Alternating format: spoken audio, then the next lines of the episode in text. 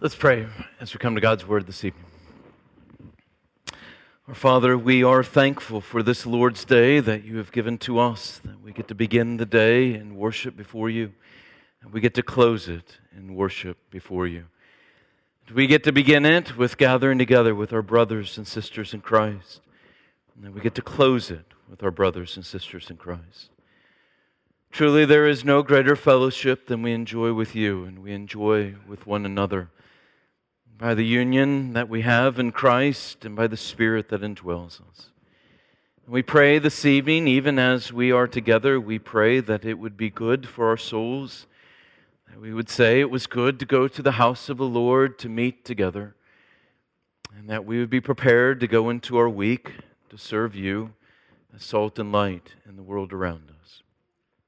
Thank you for your grace, your mercy, and your kindness to us. Even now, would you speak to us by the truth of your word? In Christ's name, amen. What I want you to do is flip open to 1 Peter, 1 Peter chapter 2.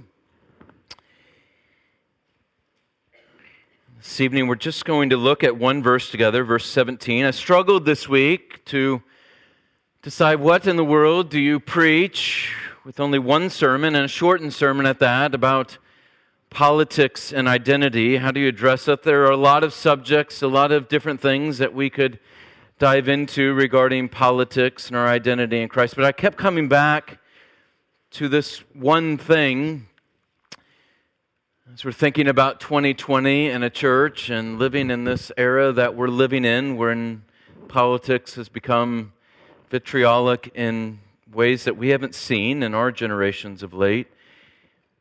And I kept coming back to this idea that you know, it's our personal ethics as Christians in the midst of this political climate that matters more than anything else. And so I want to look at that this evening from 1 Peter chapter 2 verse 17. I think it's a good foundation for all of our considerations about politics as Christians. So 1 Peter 2:17 Honor everyone, love the brotherhood, fear God, honor the emperor. That's it. Four imperatives. Four incredibly short sentences, each with a subject, and each with an object.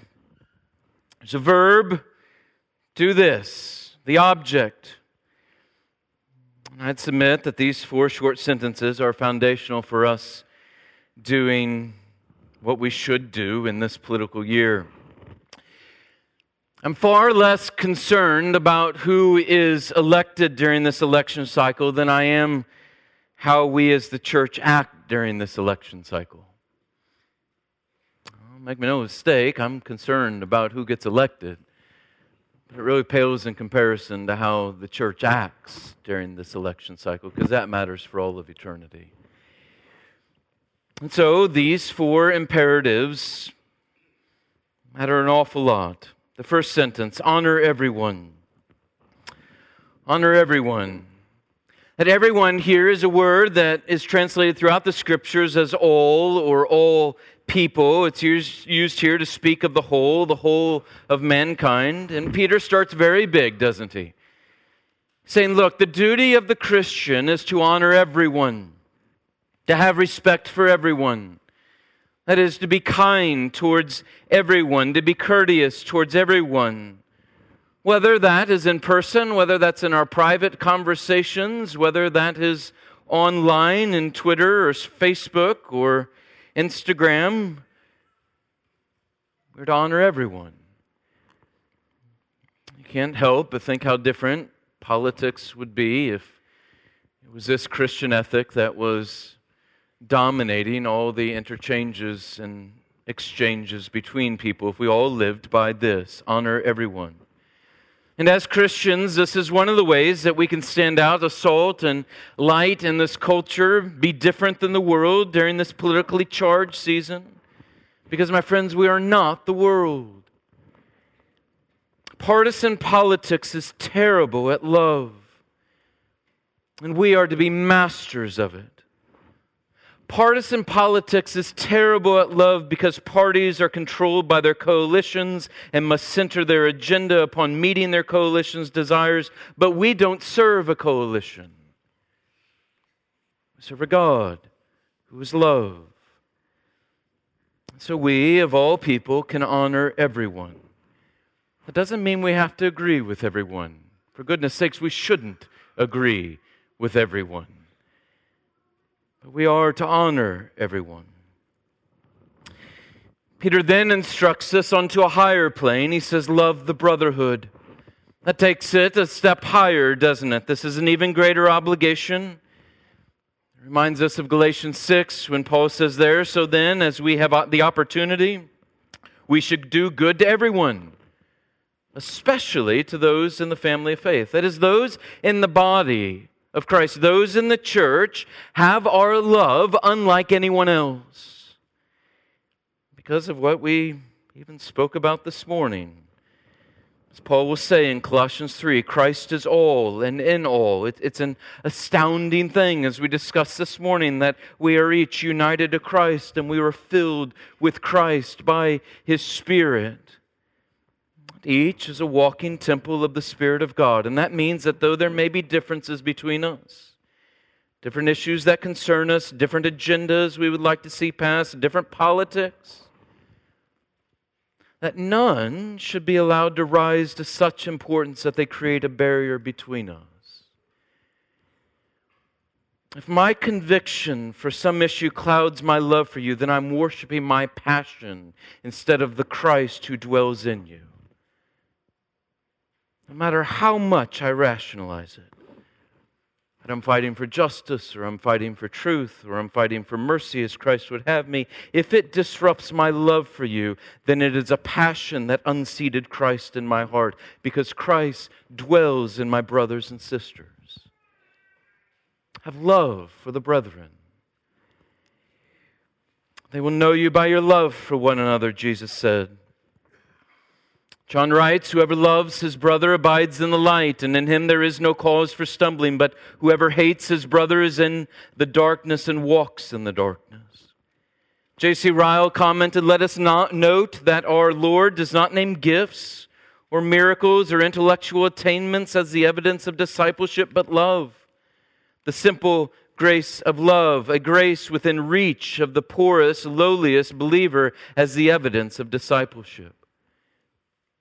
If politics is defined as the governance of an area, well, love is the politics of the Christian life. Love is to govern. The greatest effect that you and I can have in politics is shining forth truth in our local church. For those of us in this room, that's here at URC. It's our relationships here that that bleed out and they begin to affect the culture around us. It's here where different political convictions and passions are submitted to love for one another. You want to see change and progress in our society, it begins in the pew, not in the voting booth. It doesn't mean that we ignore engaging with politics outside the church. No, I would argue that it actually emboldens it. But we cannot talk about politics in the broader sphere without examining our own lives and how they are being lived with those who are in our closest sphere. And for us, that's the church. Jonathan Leeman wrote a book that the staff is reading together this semester on politics, and he, uh, he meddles here. I want to read you a portion of what he says. He uh, pastors, works on staff at Capitol Hill Baptist Church right there in Washington, D.C., and he says, that he reminds Hill staffers and K Street lobbyists and military officers that real political action starts in the teaching ministry of our church and then flows outward from there. From our relationships with other members to our families, our workplaces, and beyond. First be, then do. Don't tell me you're interested in politics if you're not pursuing a just, righteous, peace producing life with everyone in your immediate circles. Paul asked the Jews of his day, "You who preach against stealing, do you steal?" Romans 2:21. And then he says this, and as we talked about this as a staff this week, we felt our own selves pricked. He says, I've got a few questions of my own. You who call for immigration reform, do you practice hospitality with visitors to your church who are ethnically or nationally different from you? You who vote for family values, do you honor your parents and love your spouse self sacrificially? You who speak against abortion, do you also embrace and assist the single mothers in your church? Do you encourage adoption? Do you prioritize your own children over financial comfort? You who talk about welfare reform, do you give to the needy in your congregation? You who proclaim that all lives matter, do all your friends look like you? You who lament structural injustices, do you work against them in your own congregation? Do you rejoice with those who rejoice and weep with those who weep? You who fight for traditional marriage, do you love your wife, cherishing her as you would your own body and washing her with the water of the word? You who are concerned about the economy and the job market. Do you obey your boss with a sincere heart, not as a people pleaser, but as you would obey Christ? You who care about corporate tax rates, do you treat your employees fairly? Do you threaten them, forgetting that he who is both their master and yours is in heaven and that there is no partiality with him? Finally, as you share your opinions about all these issues on social media, do you gladly share the Lord's Supper with the church member who disagrees? Do you pray for his or her spiritual good? All politics is local, said former Speaker of the U.S. House of Representatives Tip O'Neill. He spoke better than he knew. That's right. It's local. It's local here in the church, it's local in our community. We seek to live out justice and righteousness and love and truth with one another. That is the greatest political action and vote that you can cast. Fear God is the third imperative of the sentence. Fear God. And this leads us back to the first commandment you shall have no other gods before me.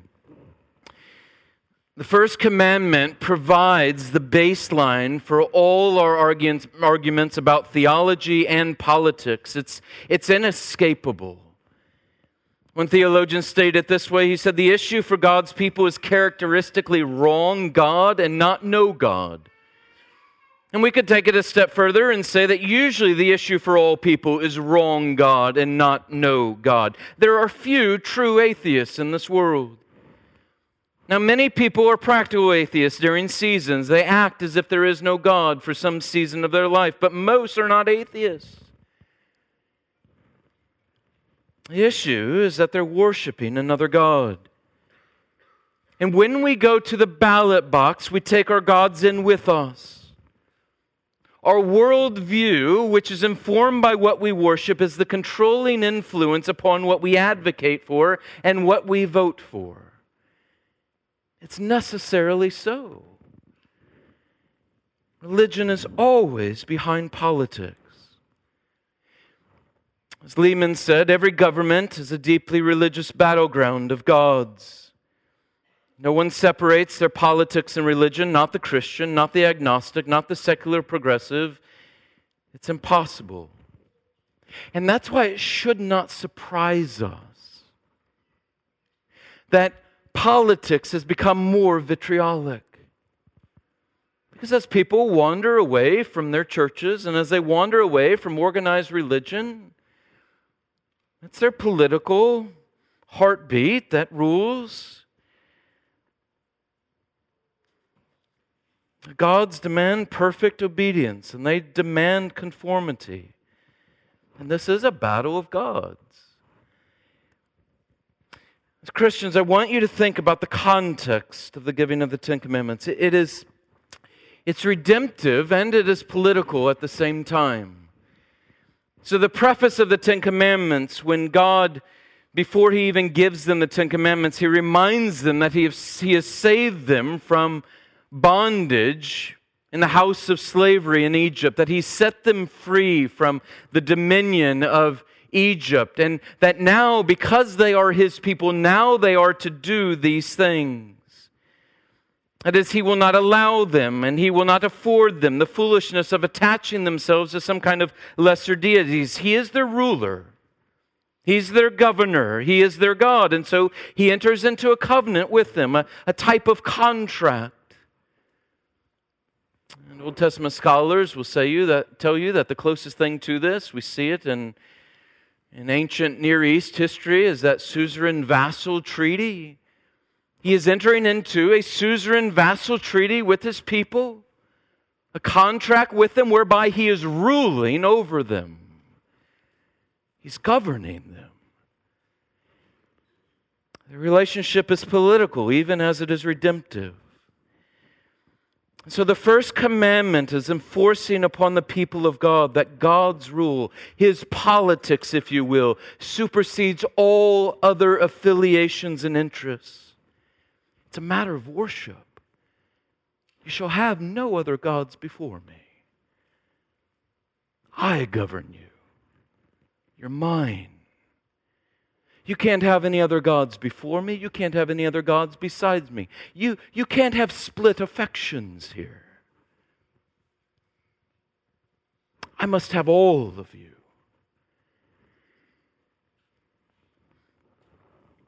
cannot be multiple claims upon our worldview. There can't be multiple claims upon our affections, upon our obedience. His is an all controlling, all demanding influence. And this is why Christians were often killed in the first century by the Romans. It was not their devotion to God, but it was their devotion to God exclusively that got them killed. A fascinating fact about the early centuries of Christianity is that Christians were called atheists. Do you know that? They were the atheists of the day. They were put to death because they were atheists. And why were they called atheists? Because they wouldn't bow to all the gods. They would only bow to one. So there's only one that rules us. They wouldn't fear the gods, they would only fear the one true God. And here's the truth both from the right and from the left, there are always cultural pressures for you and I to conform and to worship other gods. They demand it. Don't mistake the political discussions in our society as simply politics having nothing to do with religion. No, all our politics is shaped and motivated and ruled by our religion. Everyone is worshiping something, and that shows itself at the ballot box and in what we advocate for. So you and I have to think. You have to be thinking Christians. You have to be praying Christians as you approach your politics. If your Christianity doesn't affect your politics, then most likely the rest of your life isn't governed by your faith either. But what happens here politically is not ultimately our concern. Countries will come and go. So, whatever happens in 2020, it doesn't undo the church. It doesn't undo us. It shouldn't undo you. It doesn't undo me. I love America. I'm quite patriotic. But my faith is to govern my patriotism, not my patriotism to govern my faith. And this I know America will not last, whereas Christ's kingdom will not end. And so it seems wise to labor according to its ethic and for its influence because it's lasting. Fear God above all else. That is to be the driving influence, not partisan politics for the Christian. Some have said, well, that makes for a kind of radicalized religion, and that's dangerous. It is when religious adherents say that there is only one God, that they deny the existence of other gods, and they demand the worship of this one true God, negating all other worldviews, that violence and persecution occurs. This is the argument you will often hear today. You even hear it now when people go before Congress as judges or as cabinet officials and they're questioned on their Christian faith because we wouldn't want your dogmatism and your Christian faith to come to bear upon your ruling in this land, so is the accusation. If you're dogmatic about your Christian faith, you'll do harm to others. Yet, all the while, acceptable religions, though they're not called that, are making demands and excluding others, primarily Christians. But this is where Christianity is different and it rises above all the rest. The second table of the law follows the first table of the law for the Christian. And the second table of the law of the Ten Commandments emphasizes our love for others. So we are to love our neighbor. We're to honor all, as Peter says here. We don't shy away from our commitment to this one God. We fear him. That shapes our politics, that shapes our interaction with all political things. We stand for truth in our culture everywhere we can. And we do it with love for others. And that's a moral ethic that no other worldview has out there. It doesn't have it. But the Christian faith does. Lastly, we honor the emperor. Understand, we may dislike a policy, we may dislike a platform or even a politician. We surely should politician could even be an outspoken opponent of the church, and yet we're commanded to honor the emperor. Honor the emperor, Peter says. It's meant, as a good Christian, it's meant to remind you of the fifth commandment that we are to honor our mother and our father, which then extrapolates out to honoring all those that are in authority over us. And why is it that we honor our mother and our father? Not because they just contributed the genes to our makeup that makes us who we are, but because they were instituted by God in authority over us. And so they're to be honored. And so it is with this government. Now, we don't worship So, when we're commanded by law to do what is against our conscience, we must fear God, not the government, but we show honor painstakingly as much as we can to those that are in authority over us. He said, Well, if Peter had to deal with what we have to deal with, or if he had the present, president that we did or that we do have, then surely he wouldn't have said this. Give honor to whom honor is due. Yes, that's Peter's point. give honor to whom honor is due, and it's not tied to the person but to the office. Paul says in Romans 13, let every person be subject to the governing authorities, for there is no authority except from God, and those that exist have been instituted by God.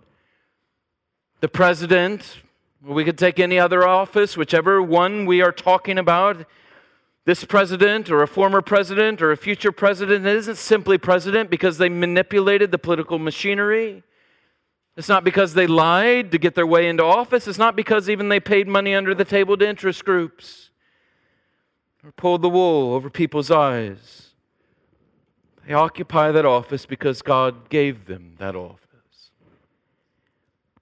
And at times, that person has been a scoundrel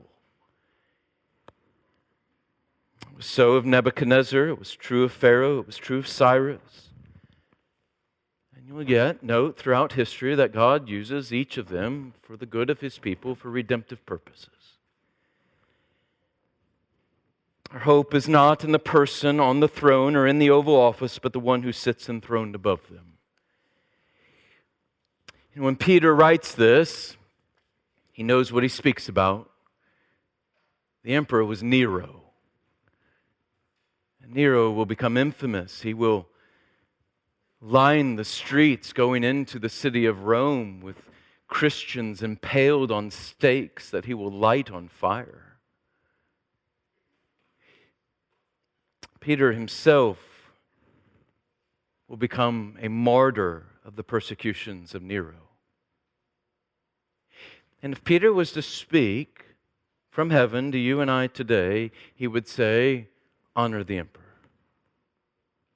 You could literally translate this text right here in the context and say, It's honor Nero. I tell you that's the obligation. We aren't enthralled with the person in high office. We also aren't fearful of them.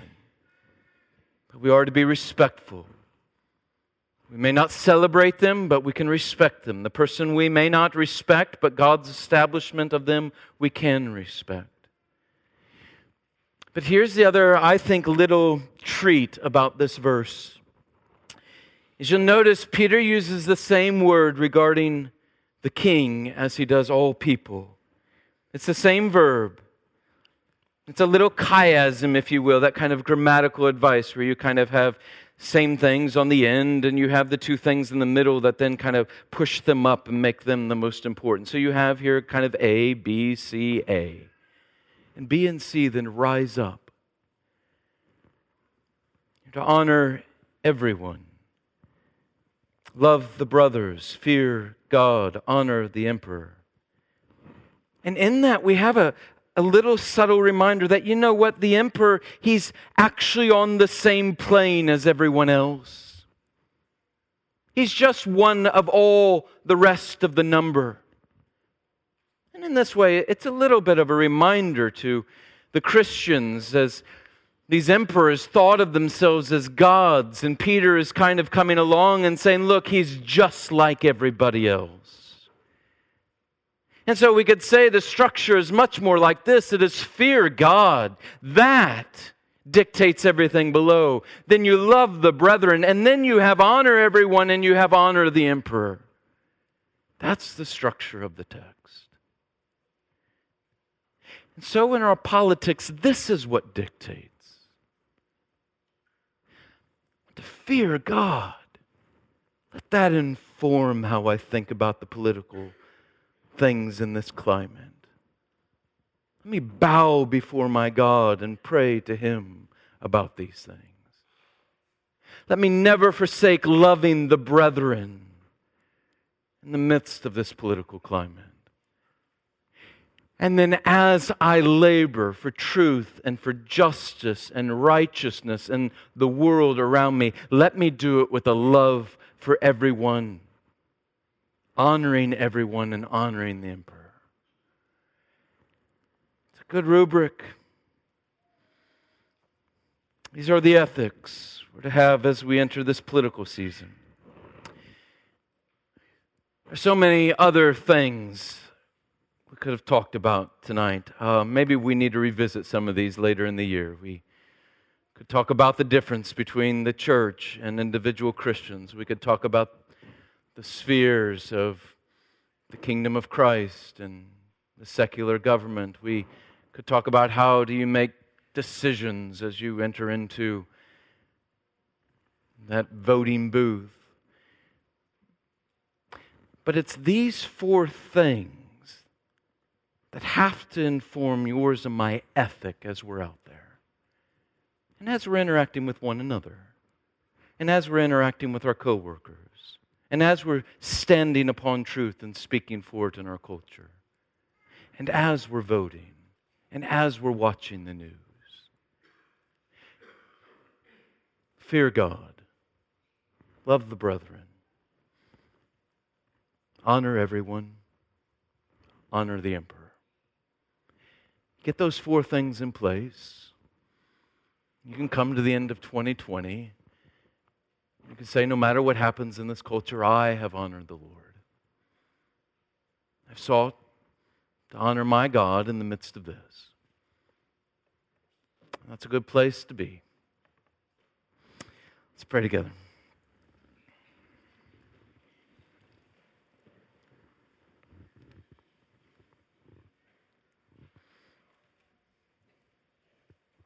Our Father in heaven, we are thankful truly, there is one political reign that shall never be undone. There was one authority that shall last for all time. And that is you, seated enthroned above with the Son and the Spirit. We pray that we would not be children of our age, but we would be children of the age to come. We would find that fear of you shapes our interactions politically, shapes our interactions with one another, with the culture around us. That informs us when we do go into that voting booth.